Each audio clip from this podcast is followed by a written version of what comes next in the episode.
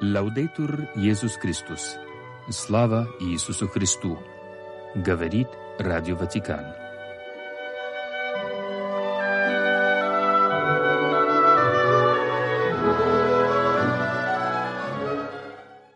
Сегодня католическая церковь чтит память святой Ангелы Креста, Девы, основательницы конгрегации сестер Креста.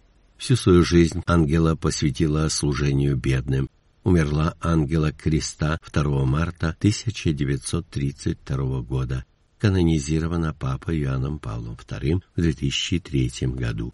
Мы же с вами продолжаем путь Великого Поста. Будем следовать воле Божьей, выраженной в благой вести Иисуса, который пришел, чтобы исполнить древний закон, осуществить то, что возвестили пророки. Именно пророчество Ветхого Завета — это не простой свод законов, это заповедь любви, которую Бог дал нам, чтобы мы жили этой любовью. Во время этого Великого Поста обратим наши сердца к Богу, будем увязывать нашу повседневную жизнь со всем, к чему Господь призывает в Своем Слове, открывает новые пути там, где нам это кажется невозможным. Итак, сестры-братья, новые пути. Они открываются через прощение, через примирение. И будем открывать, будем следовать этими путями каждый день, возрастая в вере. Многие могут быть в недоумении, как это сделать, как найти тот новый путь. Так вот, время Великого Поста призвано научить нас этому. Сегодня католическая церковь вспоминает подвергшегося гонениям священника Сергея Соловьева, вице-экзарха русских католиков. Он арестован в феврале 1931 года. Был в тюрьме в Москве и на принудительном лечении в психиатрической больнице МВД. Умер 2 марта 1942 года в Казани. «Владыка, всем сердцем моим ищу Тебя,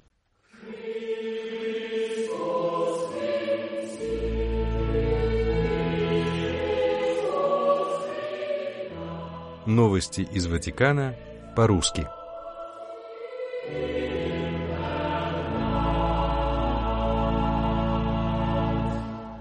Утром 2 марта Папа Франциск встретился в Ватикане с делегатами Итальянской ассоциации Талитакум, в которую входят родители, потерявшие ребенка. В своей речи к гостям Святейший Отец отметил, что смерть сына или дочери невозможно описать словами – она причиняет боль, с которой необходимо ежедневно бороться. В такой ситуации важно находить утешение в молитве, которая не пытается разрешить драму потери, а является первым шагом к исцелению, которое приносит Господь. Папа Франциск привел пример просьбы новозаветного отца, просившего Иисуса исцелить его больную дочь. Христос не оставил просившего в одиночестве, а пошел к нему домой и вернул девочку к жизни. По словам Святейшего Отца, ответ Бога на человеческие страдания заключается не в теоретических рассуждениях, а в Его присутствии и сопереживании.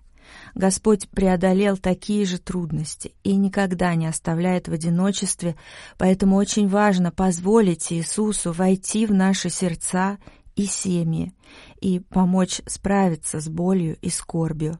Господь никогда не уходит, не утешив скорбящих.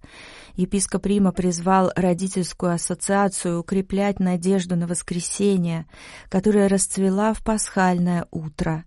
И Господь хочет посеять ее в наших сердцах прямо сейчас – в конце встречи Святейший Отец сказал, «Я желаю вам почувствовать не только Божье объятие, но и мою любовь и духовную близость Церкви, которая любит вас и желает вас сопровождать». Thank.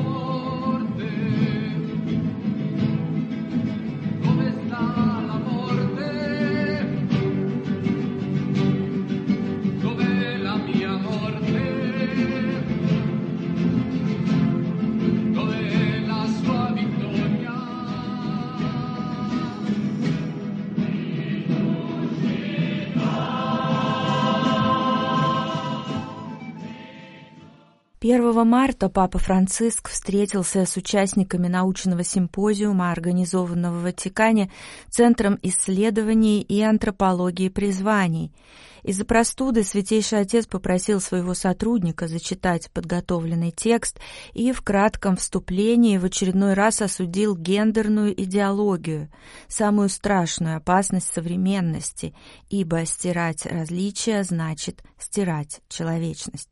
Жизнь человека является призванием, и каждый реализует себя, отвечая на собственную миссию во благо общества, подчеркивает епископ Рима, отмечая, что в современном культурном контексте эта фундаментальная антропологическая истина порой забывается или тускнеет. Понятие человека сводится к одним лишь материальным нуждам, лишая его сознания и воли. Святейший Отец напоминает, что мужчина и женщина, Божьи творения, созданные по образу Творца, несут в себе постоянное стремление к вечности и счастью. Именно поэтому все люди имеют здоровое внутреннее напряжение, ведущее их к счастью, полноте жизни и великим делам, к которым их призывает Господь. По словам Папы Франциска, не только все обладают призванием для улучшения мира и общества, но и каждый из нас является миссией. Мы призваны к движению, к самоотдаче другим и созданию отношений, порождающих жизнь. Никто не бесполезен или ничтожен в божественной любви, подчеркивает Святейший Отец – Участие в исследованиях и научных дискуссиях крайне важно для осознания призвания каждого человека, в том числе с учетом различных харизм. Академическая деятельность полезна для обсуждения современных вызовов и антропологического кризиса, для продвижения человеческих, христианских и церковных призваний. Важно, чтобы эти специфические миссии способствовали все более эффективному взаимодействию между ними. Плоды служения в обществе и церкви вместе с дарами сакраментального служения и богопосвященной жизни должны порождать надежду в современном мире. Подводя итог, Святейший Отец подчеркивает, что задача каждого человека нашего времени — служить Царству Божьему, созидая открытый и братский мир. В конце встречи Папа Франциск пожелал участникам симпозиума плодотворной работы, призвав их к верности и умению рисковать в поисках Божьей воли. Роля на проходившей в Женеве 55-й сессии Совета ООН по правам человека, архиепископ Балестрера, наблюдатель Святейшего Престола при ООН, выразил тревогу по поводу многочисленных нарушений прав человека в мире. Выступая с речью, Прилад подчеркнул – нарушение прав человека, свободы мысли, свободы совести, дискриминация и преследование за веру продолжают расти. Свобода вероисповедания не соблюдается почти в трети стран мира, нарушая права более чем 4,9 миллиарда человек. В некоторых западных странах осуществляется дискриминация и цензура во имя толерантности и инклюзивности, а законодательство, направленное на борьбу с так называемыми призывами к насилию, зачастую используется с нарушениями права на свободу мысли, совести и вероисповедания, приводя к принудительным заявлениям. В процессах принятия решений и многосторонней дипломатии человеческое достоинство должно быть поставлено во главу угла, заявил дипломат. Достоинство человека должно стать руководящим принципом также при разработке и использовании искусственного интеллекта, а прогресс в этой области должен уважать основные права человека, быть на служении человеческого потенциала, а не конкурировать с ним, способствовать, а не препятствовать развитию личностных отношений, сотрудничеству, критическому мышлению и благоразумию, подчеркнул Прилад.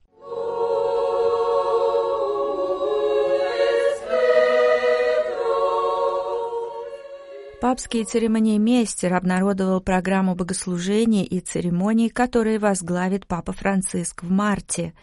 Вербное воскресенье 24 марта, воскресенье страстей Господних, на площади Святого Петра Папа будет предстоятельствовать на литургии входа Господня в Иерусалим и Святой Мессе. Богослужения начнутся в 10 часов утра. 28 марта, в Великий Четверг, в базилике Святого Петра Папа совершит мессу освящения мира и благословения елеев в половине десятого утра. В Страстную Пятницу в 17 часов в Ватиканской базилике Папа возглавит священно празднование страстей Господних, а вечером того же дня проведет традиционный крестный путь в Колизее. Пасхальная всеночная под предстоятельством Святейшего Отца начнется вечером 29 марта в 19.30 в базилике Святого Петра, а пасхальным утром в 10 часов на площади Святого Петра Папа возглавит торжественную мессу, за которой в полдень последует традиционное благословение Урби et Орби из центральной лоджии Ватиканской базилики.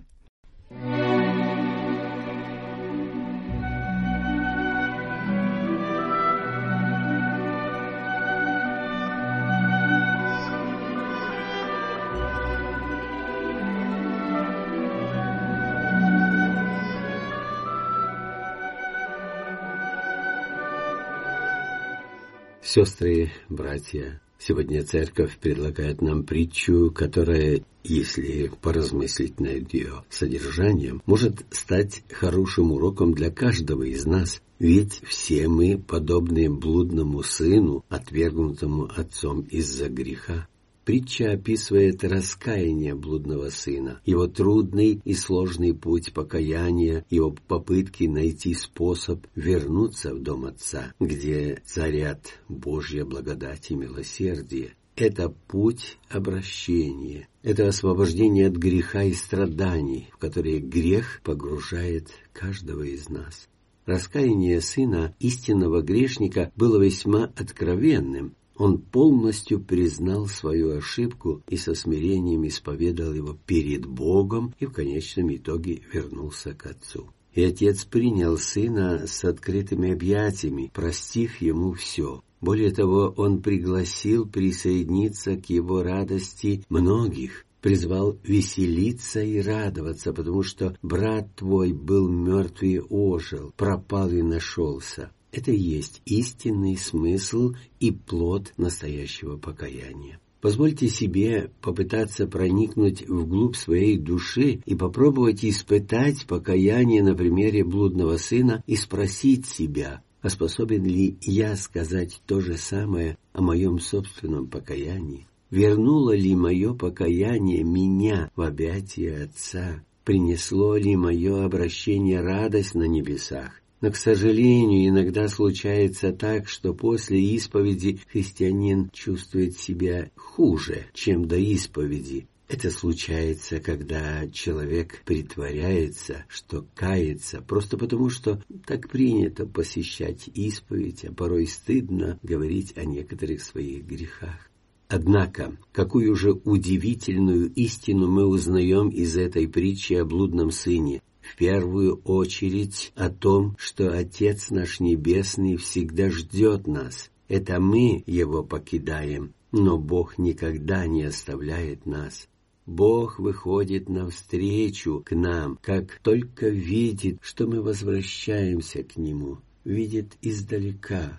Иногда мы можем сомневаться в Его прощении, думая, что наши грехи слишком велики, но Отец всегда продолжает любить нас Бог Отец бесконечно верен, потому что наши грехи мешают Ему дарить нам свою любовь. И как только мы признаем себя грешниками, Бог тут же вновь дарит нам себя с еще большей любовью, любовью, способной искупить все, любовью, которая в любой ситуации может извлечь на свет великое добро из всякого рода зла.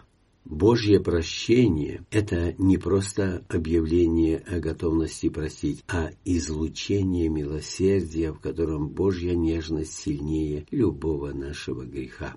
Иисус просит нас доверять другим так же, как себе. В сердце каждого из нас всегда есть возможность вернуться к Отцу, и мы должны постоянно уповать на это. И когда мы видим, как вновь обращенные братья и сестры обретают благодать близости с Богом, которая часто бывает поистине необыкновенной, мы не перестаем радоваться и участвуем в радости Бога Отца.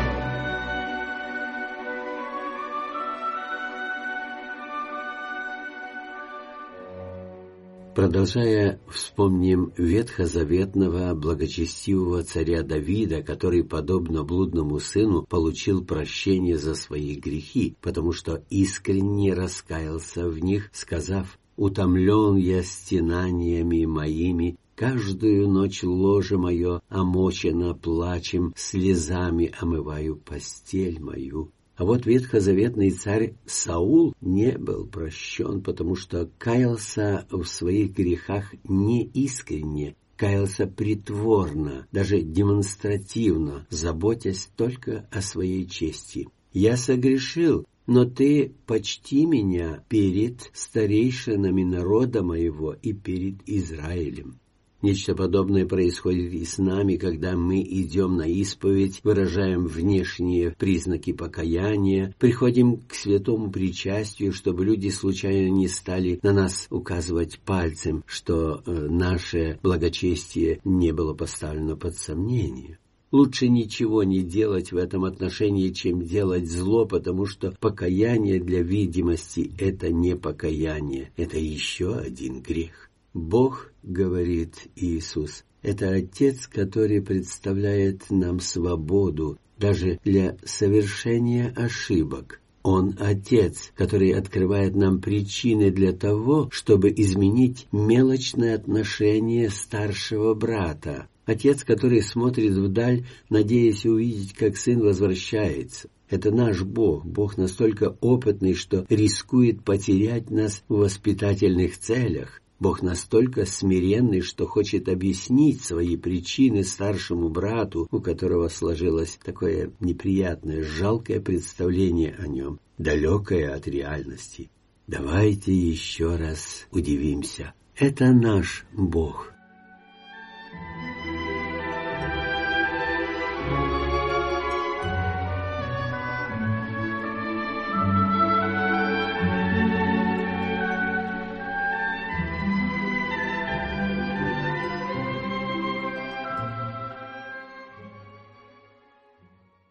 Заключение нашей беседы вспомним простую мудрость святых отцов. Покаяние открывает зрение на грехи. Покаявшись в одних, человек начинает видеть и другие, затем и третьи и так далее, начинает считать грехами то, что прежде не считал грехом, вспоминает нераскаянные грехи, давно минувшие, давно забытые. Человек стыдится говорить о своих грехах на исповеди, но ведь совершать эти грехи тоже ведь стыдно. Человеку действительно трудно говорить о том, что он делает неправильно. Но рассказав о своих грехах на исповеди, человек открывает их, исповедуется перед другим человеком, имею в виду перед священником, а значит, у него появляется больше поводов для того, чтобы изменить себя. А в заключение же скажем, нет никакого иного способа научиться работать над собой так же эффективно, так же действенно, как это происходит на святой исповеди. И да будет так. Слава Иисусу Христу! Лавдетур Иисус Христос!